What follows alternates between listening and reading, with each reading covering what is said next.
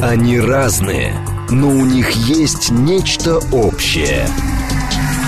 Они угадывают курсы валют, знают причины кризисов. Их мишень – события. Эксперты отвечают на ваши вопросы в программе «Револьвер». «Револьвер».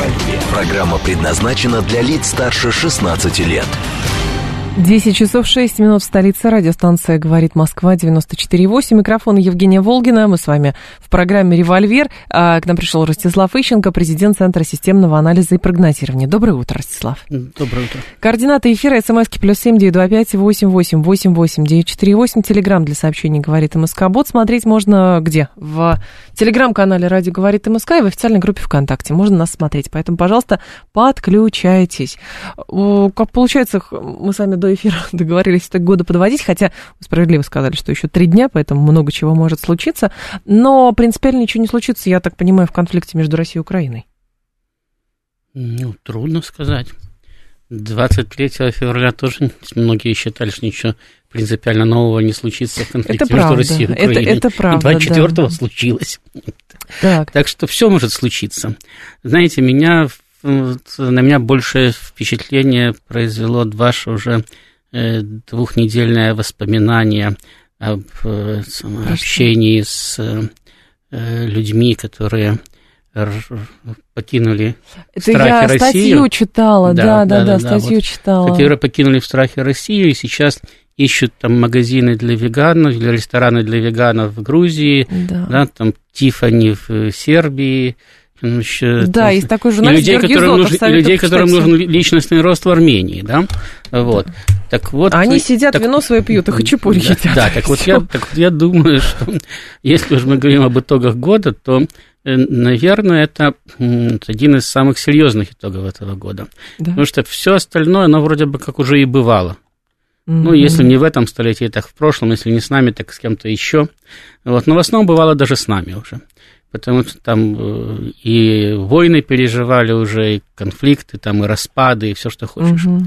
Значит, ну вот э, ситуацию, когда там, по разным оценкам от 600 тысяч до 2 миллионов э, прогрессивных россиян, покинувших страну, смогут наконец-то убедиться, что когда им говорили, э, что в Москве гораздо больше Европы, чем во всей Европе вместе взятой, им говорили правду, они смогут убедиться в этом на личном опыте, значит, и, возможно, кто-то из них, я даже думаю, не один человек, и не 10, и не 100, хотя не все, конечно, но многие, значит, начнут э, менять свое отношение, в том числе и к собственной стране, потому что раньше они жили в виртуальном мире Инстаграма, там, э, других социальных сетей, значит, mm-hmm. и э, к, они ну, действительно представляли себе э, мир как вот это самое там, знаете, как показывали в американских фильмах, да, там, где у безработного там полицейского двухэтажный особняк, ездит он на восьми машинах, там,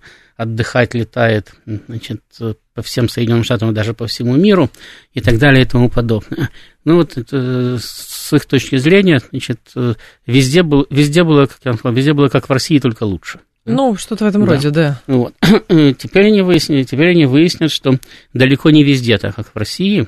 Значит, даже там, где, по их мнению, должно было быть лучше по определению то есть на запад от России. Да? Угу. Вот. И, соответственно, ну, я говорю, кто-то начнет думать. Вот у нас сейчас же э, возвращаются, почему уже не один год возвращаются люди, которые покинули там, даже еще СССР в 80-е годы, там потом э, Россию, другие страны СНГ покинули в 90-е годы. Сейчас не возвращаются. Сейчас он скажет, это наветы. Причем возвращаются в основном в Россию.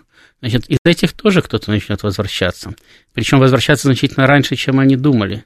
Значит, одно дело, когда вы там уехали, значит, куда-то, ну, когда вы представляли себе, куда вы едете, да. Предложение вы, о работе. Да, например, вы приехали, получили. открыли свой бизнес или получили работу, ну, и сидите там, там прождали года два-три, обустроились на месте, а потом уже думаете, а надо ли вам возвращаться. Угу. Другое дело, когда вы прибыли покупать Тифани, а Тифани-то там нету, вот, и вообще ничего нету.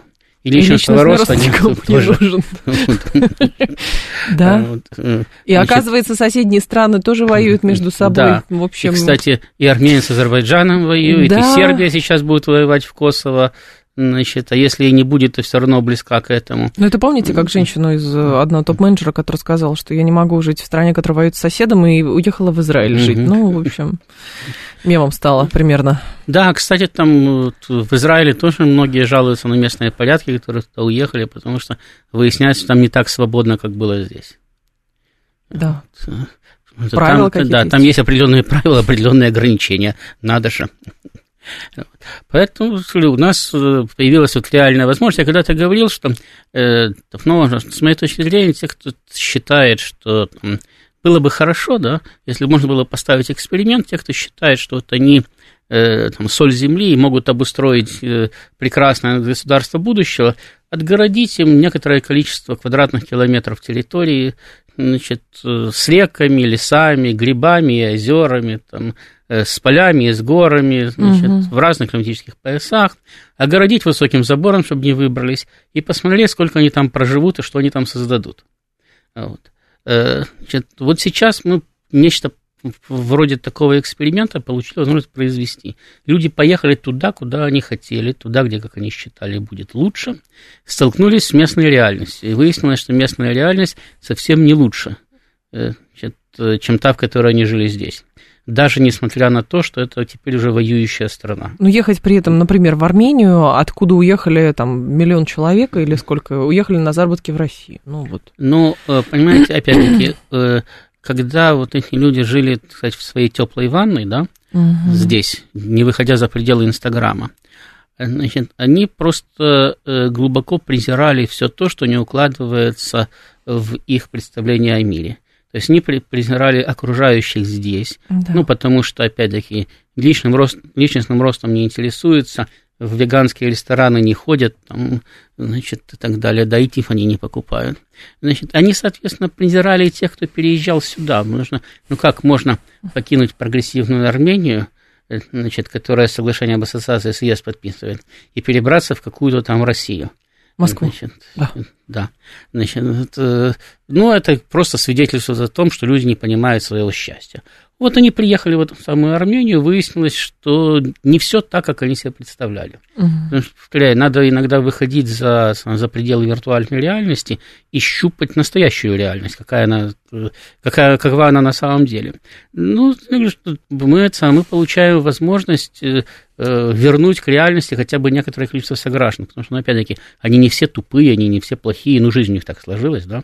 Но теперь они могут вернуться в реальность, а потом вернуться в страну еще и пользу приносить. Притом, да, не нужно в этом отношении, просто есть эм, у многих соблазн начать этих людей прям вот втаптывать в землю, в плане, ну вот видите, какие вы, а мы-то другие, мы вот остаемся и так далее. Но важно понимать, что в любом случае вот это уничижительное отношение, это лишний а, как бы а, шанс или повод для себя понять, а вот правильно ли я делаю, а вот этот вот рядом тоже он остался, он же правильно тоже из я сделал, или а мы вместе на Верхний Ларс стояли, значит, мы вот все правильно сделали, а те, кто остался, они, значит, тут все, гуль перекатная скоро будет, и хладные трупы по улицам лежать. Ну, человеку свойственно самоутверждаться за э, счет окружающих, особенно если больше э, не, не что, нет, да. нет никаких оснований для самоутверждения. Да, но это повторяю, что какая-то часть этих людей вернется, еще и будет пользу роднее приносить. Так угу. что э, не без пользы год провели. А во всем остальном, ну, опять-таки, понимаете, но а что, у России не было до этого военных конфликтов? Ну, были военные конфликты. И иммиграция была до этого. Да, иммиграция была, и с Соединенными Штатами мы в этом самом в кризисных отношениях уже не первый год. Ну да, этот кризис нарастает, ну так он и раньше нарастал, значит, и с этим самым, и даже с Украиной вооруженные столкновения были, значит, ну хорошо, они там происходили на территории ДНР и ЛНР но опять-таки там в том числе и российские граждане участвовали в этих вооруженных столкновениях.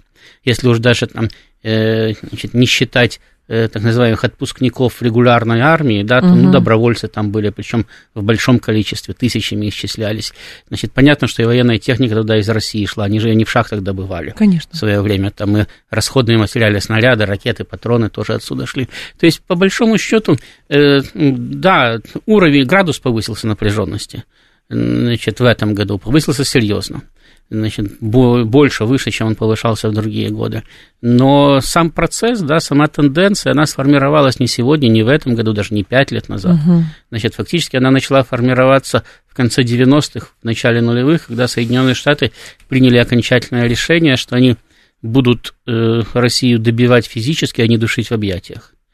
То есть, что не будут ее принимать там, во всякого рода западные структуры для того, чтобы сделать младшим братом значит, а будут добивать, раскалывать дальше, когда стали поддерживать э, э, там, чеченский сепаратизм в свое время, когда стали вкладываться в разного рода цветные революции по периметру российских угу. границ. Это же, опять, это же не сегодня все произошло.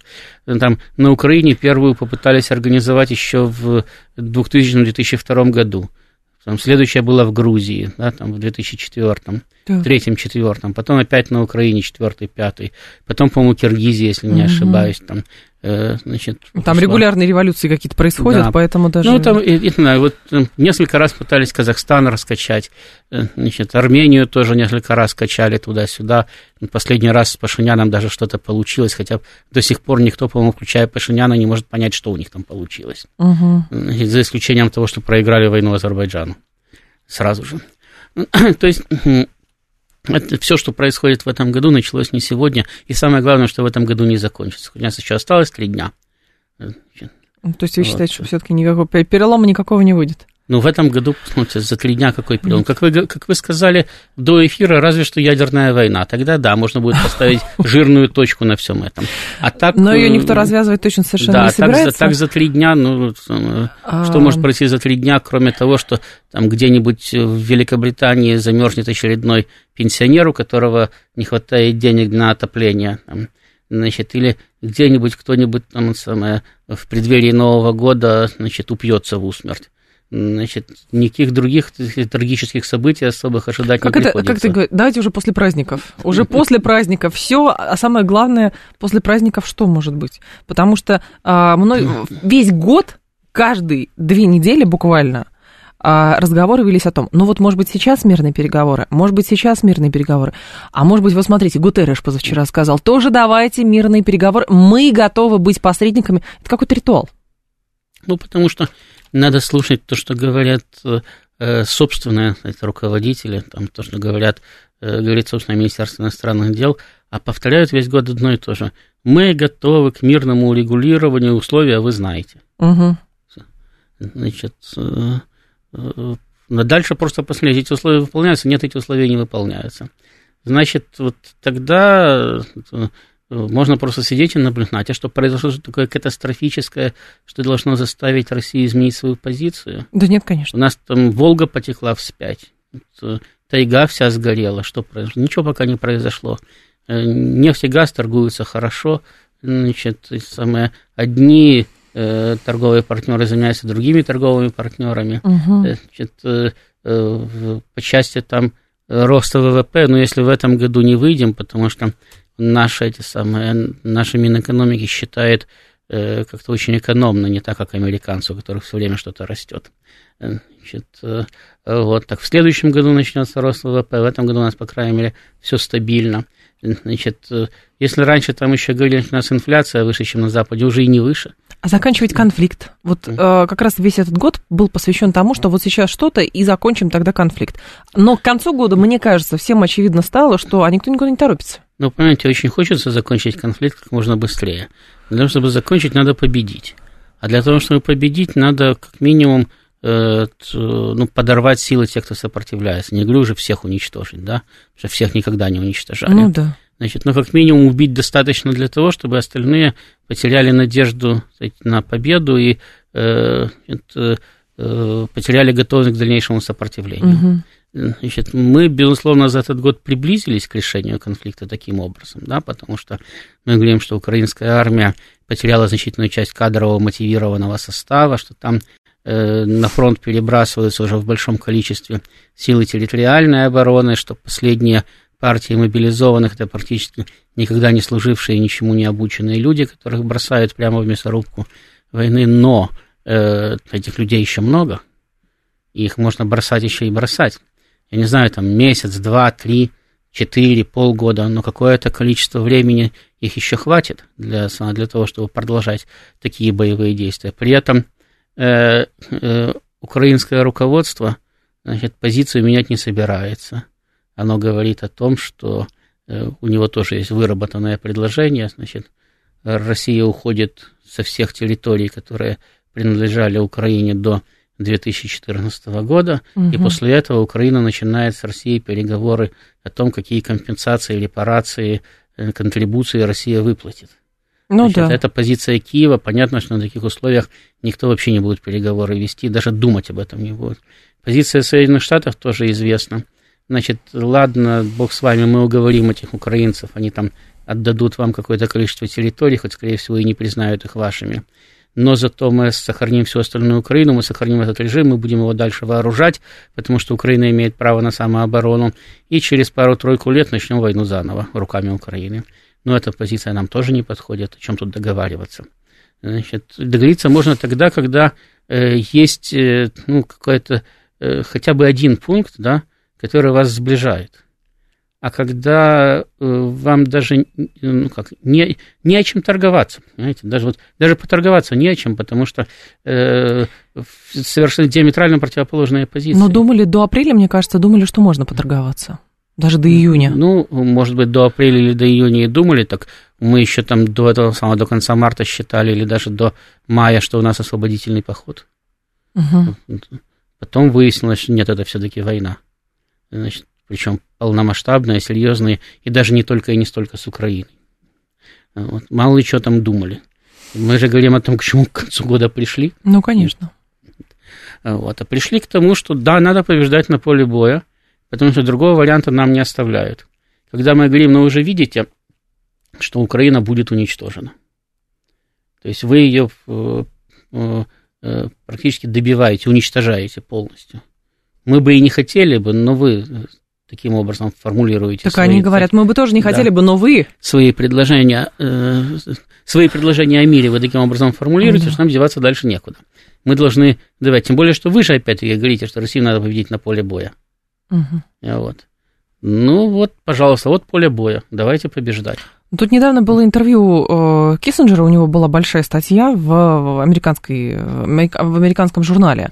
И в очередной раз человек, которому сто лет уже, а, говорит, что большая ошибка со стороны Штатов а, сейчас формулировать идею по уничтожению России, потому что в любом случае Россия была всегда очень важным стабилизирующим мир, так он относится к государству, стабилизирующим а, мир страной.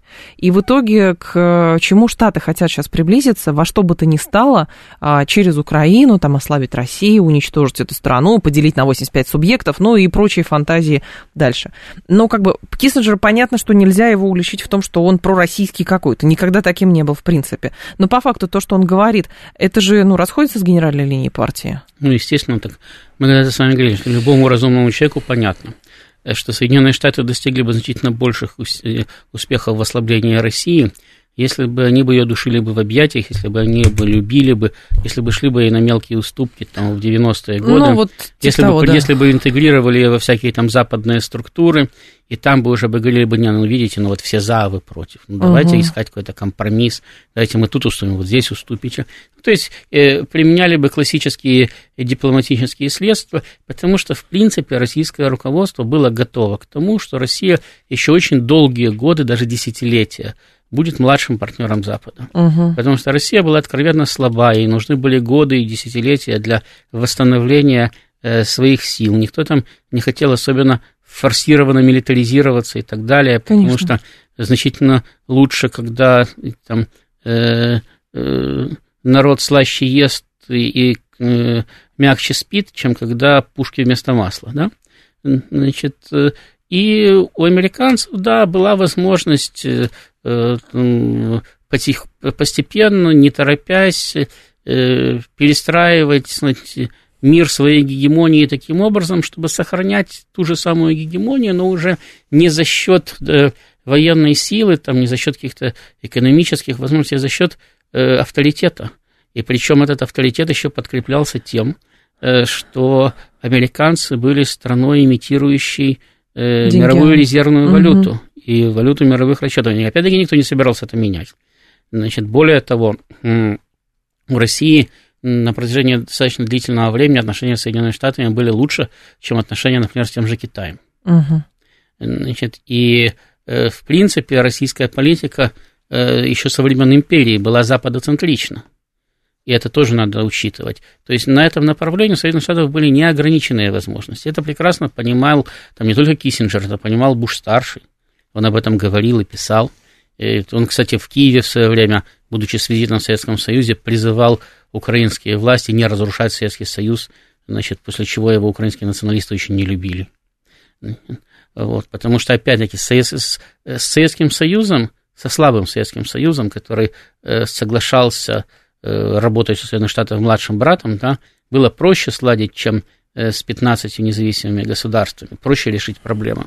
Значит, но э, в Соединенных Штатах были испорчены рейгономика элиты, то есть которые в свое время вовремя не остановили рейгономику, то есть когда можно было э, Э, остановить вот это вот э, бесконтрольное заимствование у будущих поколений, когда угу. государственный долг Соединенных Штатов, имитированный в их трежерис, рос по, экспоне, по экспоненте, да, значит, эту ситуацию надо было останавливать, как только они победили Советский Союз.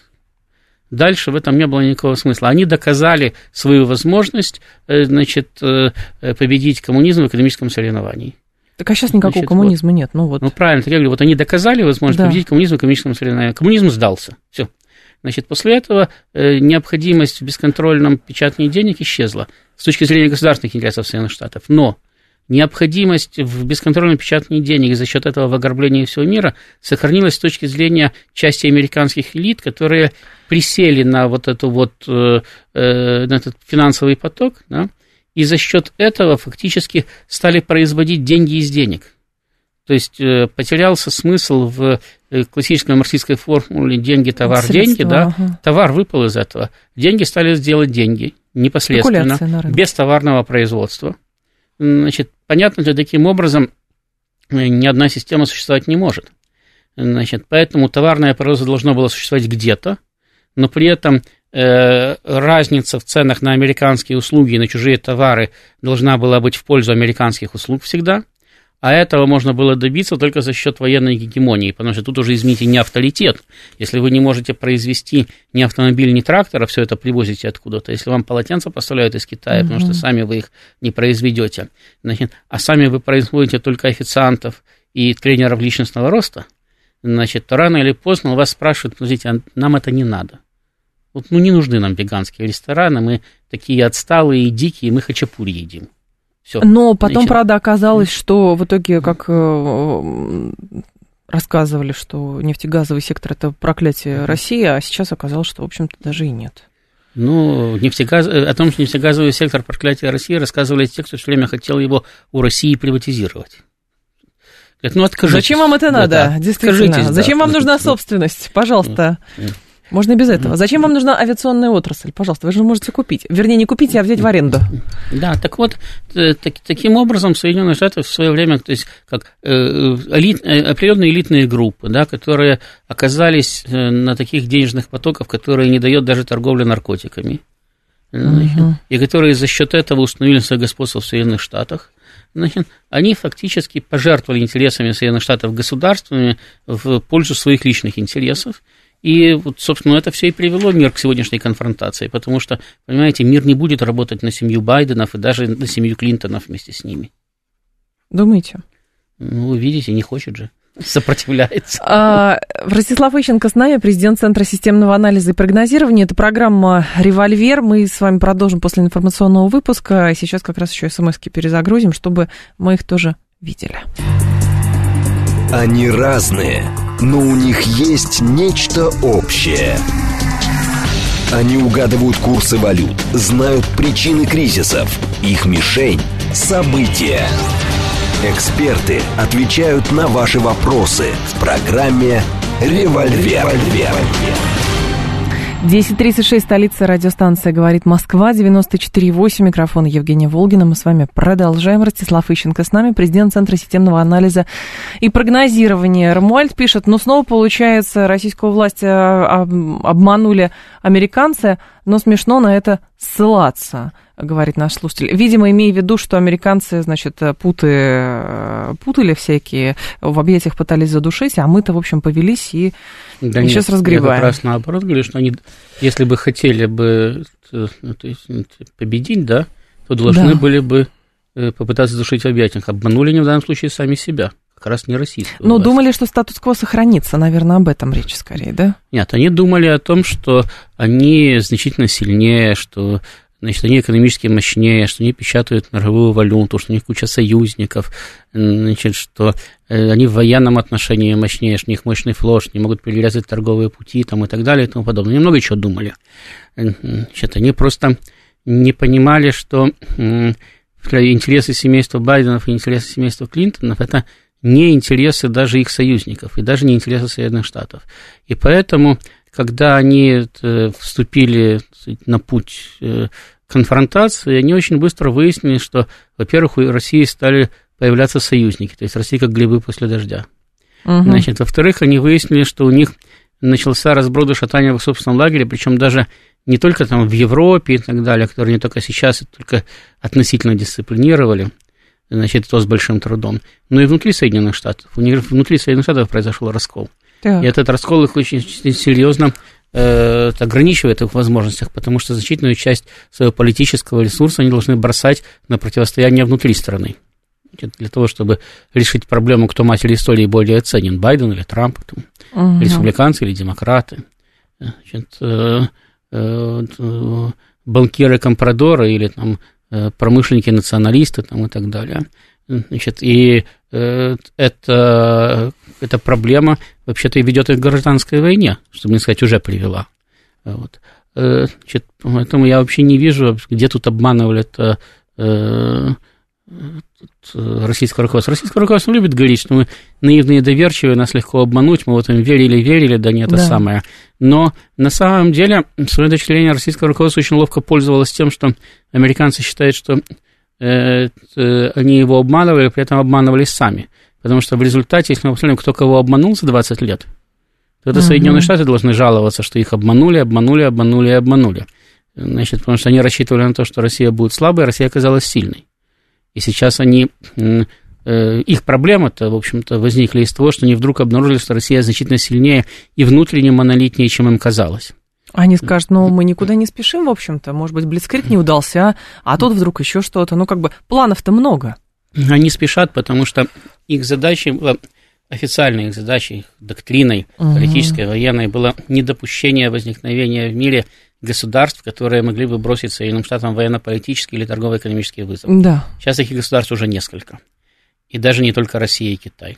Потому что государства, которые являются членами БРИКС, а сейчас уже, как он там, Барсик, да, с вступлением Алжира, значит, э, государства, которые входят в Шанхайскую организацию сотрудничества и так далее, это все государства, которые, по сути дела, бросают Соединенным Штатам вызов. А их количество все увеличивается и увеличивается. И среди них уже даже страны НАТО есть, такие как Турция, которая значит, уже, уже не совсем американский союзник. У наших слушателей а, и, вообще в, такой дискуссионной среде я часто замечаю, когда говорят, что вот вы говорите про союзников, Мгм. про союзников. Вот мы видим, что у Украины есть союзники открытые. Они поставляют консультантов, оружие, деньги, генераторы, лампы и так далее. А кто союзник Российской Федерации, если в открытую, кроме Белоруссии, у которой особое положение а, в части взаимодействия с Российской Федерацией, никто в открытую не заявлял, что Россия классно, давайте поможем. Другое дело, ну хорошо, а в открытую кричать, это значит, ты союзник?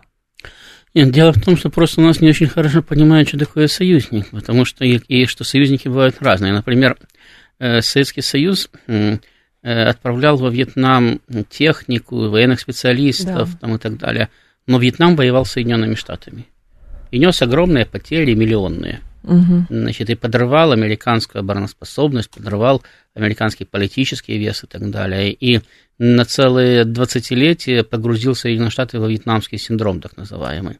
Значит, э, дав э, Советскому Союзу фору там, в 70-е годы очень серьезную. Мгм. Значит, не в последнюю очередь благодаря Вьетнаму. Соединенные Штаты поставляли оружие в Афганистан, советников там, и так далее, с той же целью, и подорвали позиции Советского Союза.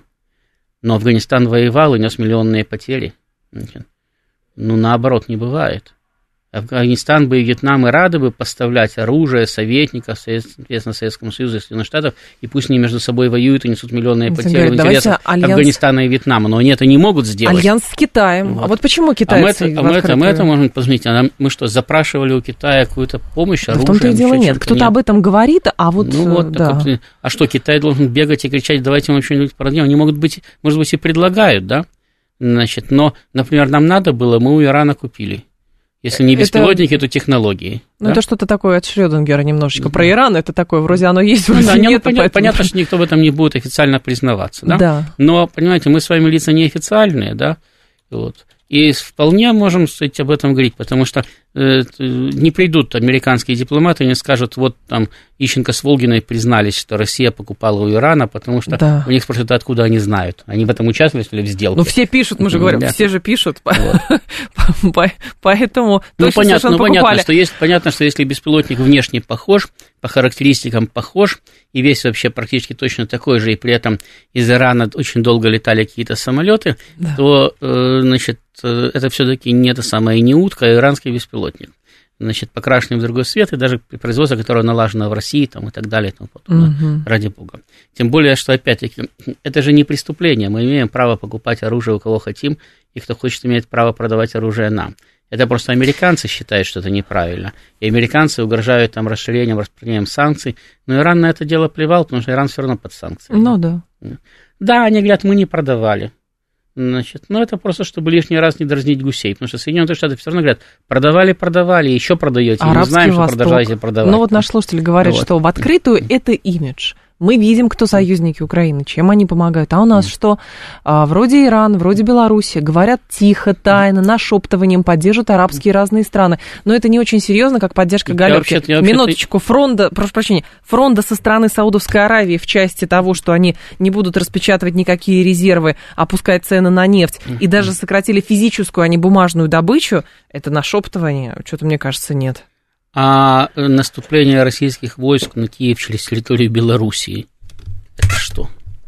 Это Лукашенко заставили, он бы так, конечно, Нет, это, не это, хотел. Это, это не важно, заставили или не заставили, хотел или не хотел. Да, у Беларуси, в принципе, не было другого выхода после 2020 года, ну, да. когда Запад сам ограничил ей пространство для маневров, потому что Лукашенко прекрасно знает, что если он э, потеряет союз с Россией, то его убьют, и Белоруссию э, уничтожат. Угу. Значит, тут, тут двух мнений быть не может но э, это добровольно принятое решение. Пожалуйста, он мог, как Янукович, согласиться с тем, чтобы его убили, но Януковичу удалось бежать, да, а Украину уничтожили. Чего нет? Значит, э, каждый принимает это решение добровольно. Вот, при том, что, э, с точки зрения международного права, значит, Украина имела право наносить удары непосредственно по Белоруссии, Значит, потому что с ее территории на Украину наступали, пусть не белорусские войска, но это не имеет никакого значения. Страна, предоставляющая войс... Э, свою территорию для наступления на территорию другой страны, является таким же соучастником этого процесса. Поэтому здесь самое, э, Украина могла отвечать непосредственно по территории Белоруссии. И не делал этого Киев не потому, что э, не хотел, а потому что у него не было самое желания э, распространять Э,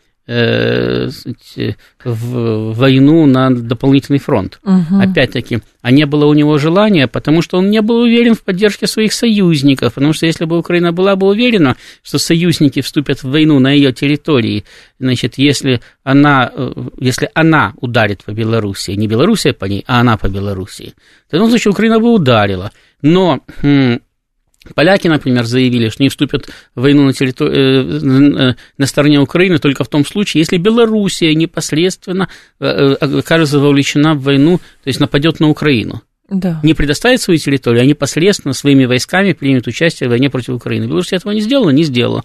Вот, пожалуйста, вот роль украинских союзников. Хотя, например, те же Соединенные Штаты заинтересованы в том, чтобы растянуть российский фронт от моря до моря. Конечно. Но их европейские союзники боятся, они думают о своих интересах. И поляки до сих пор не вступили в войну, хоть Соединенные Штаты их и подталкивают, и уже целую дивизию к ним дополнительную привезли, и продолжают вести свои танки на польскую территорию. Чтобы что? Чтобы поляки вошли на территорию? Для, для того, чтобы поляки наконец-то осмелились повоевать с Россией хотя бы на территории Белоруссии. Но поляки делают все. Они размещают дополнительные дивизии на границе с Калининградской областью. Угу. Значит, они усиливают свою группировку на границе с Белоруссией и с Украиной. Они, демон... они демонстрируют свою готовность воевать, но войну не начинают. А ведь дорога же ложка к обеду. Ну, если, если, если боевые действия на Украине закончатся разгромом украинской армии, то Польша уже все поздно будет начинать. Значит, у Соединенных Штатов тоже есть определенный дедлайн и они не могут заставить своих союзников э, полностью действовать в их этих самых, в их интересах. А когда они поставляют Украине оружие, так это, извините, пожалуйста, значит, это э, Украина воюет за них. Значит, это надо найти идиота, который будет пренебрегать своими интересами для того, чтобы воевать за тебя. Значит, это, конечно, не будут поставлять ей оружие, у нее же своего нет. Если бы у нее было, пока у нее было свое, вот пока у нее было свое оружие, uh-huh. Соединенные Штаты ничего не поставляли. Поставки начинались так. У Украины закончились снаряды. Да. Начинаем поставлять снаряды. В мире закончились снаряды 152-122 мм к советским калибрам. Начинаем поставлять натовскую артиллерию и под нее натовские калибры 155 мм. У Украины закончились закончилась бронетехника, начинаем поставлять бронетехнику. Сейчас, когда и все время говорим, нет, мы никогда не будем поставлять танки, средства ПВО и авиацию. Конечно. Ага. Как только у Украины авиация закончилась, сразу же откуда-то стала появляться авиация, которую стали туда поставлять. Сейчас у Украины закончились танки, и советские танки закончились. Нету больше танков советских у Польши, у Чехии, у всех остальных. Значит, Соединенные Штаты говорят Германии, ну все, пора поставлять ваши леопарды. Немцы говорят, да не, нам своим не хватает, вы свои лучшие Абрамсы поставляете. Им говорят, не, не, нам еще наши нужны, а вы свои поставляйте. И вот они пока выясняют, но скоро выяснят, кто будет поставлять Украине танки. То есть они начинают поставки только от того, что кончилось непосредственно на Украине, для того, чтобы она могла продолжать боевые действия, для того, чтобы она не капитулировала, для того, чтобы армия не разбежалась. Значит, до тех пор, пока Украина может воевать своими ресурсами, они ничего туда не поставляют, ничего лишнего. Более того, опять-таки, надо же понимать, что все эти самые все это практически идет в американскую копилку, потому что даже там, где за это платят Соединенные Штаты, эти деньги остаются на территории Соединенных Штатов, они идут в военно-промышленном комплексу Соединенных Штатов. Конечно. Но американцы заставляют за это платить еще и европейцев, которые вносят не меньше, а даже больший вклад, чем Соединенные Штаты в содержание Украины. И это тоже идет в копилку Соединенных Штатов. То есть они на этой войне еще зарабатывают. Ну так что не поставлять, если ты зарабатываешь? Какие проблемы? Повторяю, если Россия захочет что-то купить, она это купит. И можете не сомневаться, найдутся страны, которые нам даже американские или германские танки продадут и самолеты. Вопрос только в цене будет. Угу. Никаких проблем не возникнет. И для этого совсем не обязательно, чтобы эти страны были даже нашими союзниками. Продадут как миленькие. Наш слушатель спрашивает, могли бы вы дать комментарий по поводу прогноза Дмитрия Медведева? Много он написал, читали? Прогноз его. Я даже сейчас его найду, если кто-то из наших слушателей не видел. Попробую. Да, повышение цен на нефть до 150 долларов, газ 5000 э, долларов за тысячу, возврат Великобритании в ЕС, распад ЕС, захват Польши и Венгрии западных областей в Украине, создание Четвертого Рейха на базе Германии, война между Францией и Четвертым Рейхом, отделение Северной Ирландии от королевства, Великобритании и Северной Ирландии, гражданская война в США, перенос всех крупнейших фондовых площадок а, из США и Европы в Азию, крушение Бреттон-Вудской финансовой системы. Но все это вещи возможные в течение ближайшего десятилетия, некоторые даже неизбежные. Ну, некоторые именно. Вот. А э, нет гарантии, что не обязательно произойдут, тем более нет гарантии, что не произойдут в следующем году. Все. Или хотя бы часть из них. Там, э, там цены на нефть и газ, ну так они уже почти добегали на газ до 5000 в свое время. Уже там 4 с чем-то было. Угу. Это, значит, э, в какой-то момент могут подняться. Но я не думаю, что такой будет средневзвешенная цена. Разве что доллар должен очень сильно инфлировать. И самое там рубль должен стоить 10 долларов значит, в таком варианте, потому что иначе это будет очень дорогой газ, который невыгодно будет покупать. И тогда э, может оказаться, что те же самые зеленые технологии оказываются экономически выгоднее. Ведь, ну, в, конеч... ведь в, конечном, в конечном итоге это вкладываются в газ, в нефть, в атом там, и так далее, потому что это дешевле и выгоднее, чем, скажем, зеленые технологии. Но если бесконтрольный рост цен приводит к тому, что э, те же самые газовые технологии становятся невыгодными, там уголь становится дешевле покупать и так далее. Вот. Поэтому я не думаю, что цена на газ, допустим, достигнет 5000 и удержится на этом уровне надолго. Может быть всплеск, но вряд ли это будет надолго. Значит, э, там э, то же самое там с нефтью по 150 долларов, потому что чем выше цена, это же элементарно, чем выше цена, тем меньше рынок. Лада продается значительно большему количеству людей, чем Rolls-Royce, не только потому, что Rolls-Royce э, лучше, да, вот, но еще и потому, что он значительно дороже стоит. Иначе покупали бы Rolls-Royce. Если бы он бы стоил бы, значит, хотя бы как э, две или три лады, то покупали бы Rolls-Royce а не лады. Вообще во всех этих прогнозах по поводу гибели вот. западной цивилизации, мне кажется, к сожалению, это во многом, знаете, такой тоже ритуал. Вот сейчас они все развалятся, и нам-то станет легче. Нет, дело в том, что э, гибель, гибель ЕС, там, это не гибель западной цивилизации. Например, Китай несколько раз развалился, но китайская цивилизация не погибла. Э, вот. Да и Запад много раз там дробился и опять объединялся. Значит, э, то, что ЕС имеет хорошие шансы к распаду, это да. Э, вот. То, что, допустим, Франция и Германия планируют на этой базе создать или планировали на этой базе создать новый ЕС, более подконтрольный им, угу. это тоже да.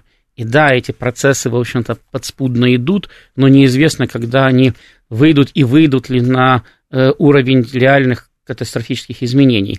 Кроме того, допустим, на данном этапе Макрон явно перехватил у Шольца пальму первенства. Если раньше Меркель и Германия были неоспоримыми лидерами в Европейском Союзе, то сейчас Макрон стал политическим лидером по сравнению с Шольцем, который действительно лидерная колбаса. Вот. А, кроме того, Франция за счет своей э, ядерной генерации имеет возможность фактически ну, более или менее нормально обеспечивать себя электроэнергией. Э, значит, в этом году у них есть трудности, потому что у них большая, значительная часть энергоблока выведена на ремонт там, и так далее. Но со следующего года и далее, если они восстановят все свои компетенции, они вполне смогут выйти на нормальный кстати, уровень обеспечения электроэнергии своей экономики. Mm-hmm. И в таком случае Франция окажется и экономическим лидером тогда Европейского Союза. И тогда вопрос будет идти не о четвертом рейхе, а, о, о Третьей империи французской уже. Значит, правда, у них Наполеона третьего пока нету, четвертого уже будет тогда. Вот. Но Третью империю они вполне могут кстати, э, попытаться создать в этом самом э, в Европе. То есть там же тоже идет внутренняя конкуренция. Поэтому сказать точно, это будет четвертый рейх или третья империя, и будет ли это, или будет наоборот распад и э, дальнейшая фрагментация этого Европейского Союза, конфликты между разными местечковыми национализмами. Угу значит, что тоже вполне возможно. Мы сейчас не можем. Да, Европейский Союз, как нынешняя данность, как союзник Соединенных Штатов и так далее, он фактически обречен.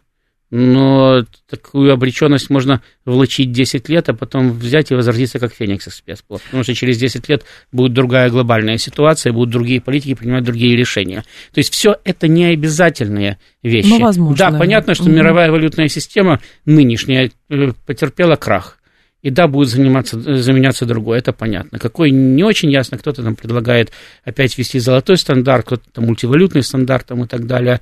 Значит, я думаю, что это будет в конце концов методом научного тыка, значит, изучаться, в том числе и методом, кстати, конкуренции между нами, Китаем, там, Индией, значит, вот, но, да, система валютная будет заменяться, тут понятно, здесь без разговоров, она, э, безусловно, там, не в этом, в следующем, там, через три года, через пять лет, но будет другая. Слушай... Вот, а остальные, повторяю, это вполне вероятные, да, вполне вероятные, э, вполне вероятный ход развития событий, тот, который здесь очерчен, но он не является обязательным, и тем более он не является таким, который произойдет в ближайшее время, там, в следующем году. А, слушатель спрашивает, а, смотрите, Советский Союз развалился, хотя оказался монолитным. Что mm. сейчас а, делает Российскую Федерацию более защищенной от сценария Советского Союза? Уверенность населения в том, что если Российская Федерация развалится, будет хуже. Советский Союз развалился, потому что население считало, что развал Советского Союза принесет ему благо. В России считали, что не надо будет кормить республики. В республиках считали, что надо будет кормить Россию. Все считали, что не выйдут со своими товарами на мировые рынки, значит, станут там членами ЕС и так далее. Значит, там кто второй Франции, кто то есть, самое третий Румынии, ну, кого кто во что гораст. Э, вот. Значит, у всех было стремление интегрироваться в Запад. значит, каждый считал, что отдельно он интегрируется быстрее угу. и эффективнее, сбросив балласт. Вот. Э, в это самое, в построение коммунизма ни в одной отдельно взятой стране, ни во всем мире советский народ абсолютно не верил к этому времени.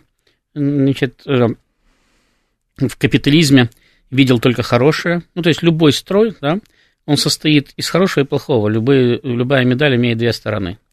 Значит, э, есть в коммунистическом патернализме свои значит, позитивные стороны, в частности, там, уверенность в завтрашнем дне, которую он дает от э, рождения до могилы. Другое дело, что у вас не будет там больших каких-то скачков, значит, ваши возможности будут ограничены государственными правилами, но зато у вас будет постоянная стабильность. Капитализм дает вам возможность эффективнее реализовываться, угу. а, значит, но с другой стороны, у вас примерно одинаковые шансы э, значит, на то, что вы э, будете достаточно успешным человеком, и на то, что вы в любой момент можете разориться и умереть под мостом, потому что это не всегда зависит от ваших талантов. Это еще зависит от э, того, как складывается ситуация не только в вашей стране, но и в мире, кто приходит к власти там, и так далее. Ну, вот, вот советский народ на тот момент очаровался капитализмом, разочаровался в коммунизме, полностью, так сказать, э, собирался интегрироваться в Запад. Поэтому Сейчас... Советский Союз просто уже не мог устоять. У него не было ни внутренних, ни внешних точек опоры. И несмотря на то, что, опять-таки, тот же Запад говорил, не надо его разваливать, нам с вами уже хорошо, мы вас уже любим. Именно вот такими рыхлыми, значит, не любящими свою собственную страну, мы вас и любим. Оставайтесь там все вместе в Советском Союзе, грызите друг друга. Но он уже не мог удержаться, он развалился. Угу. Значит, а в современной России, во-первых, живы поколения, которые пережили 90-е и не хотят туда возвращаться. Вот.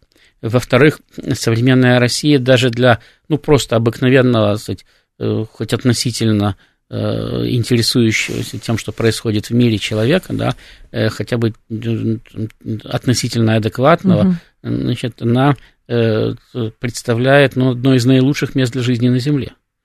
То есть это, конечно, не эти самые, не острова, куда хорошо ездить туристам. Но для того, чтобы жить, работать, чувствовать себя защищенным – полностью и надолго. Россия одно из лучших мест. Поэтому э, там народ хоть и ворчит, он традиционно ворчит. Всегда ворчит.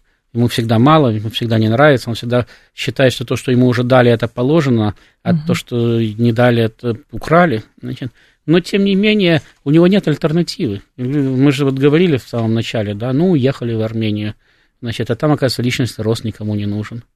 Ну, уехали в Сербию, а там магазинов Тифани нету. Там ну, куда там они еще уехали? В Грузию уехали, да? А там с утра до вечера хачапури едят, а никаких этих самых ресторанов для веганов нет. Э, вот, никакой жизни за пределами России.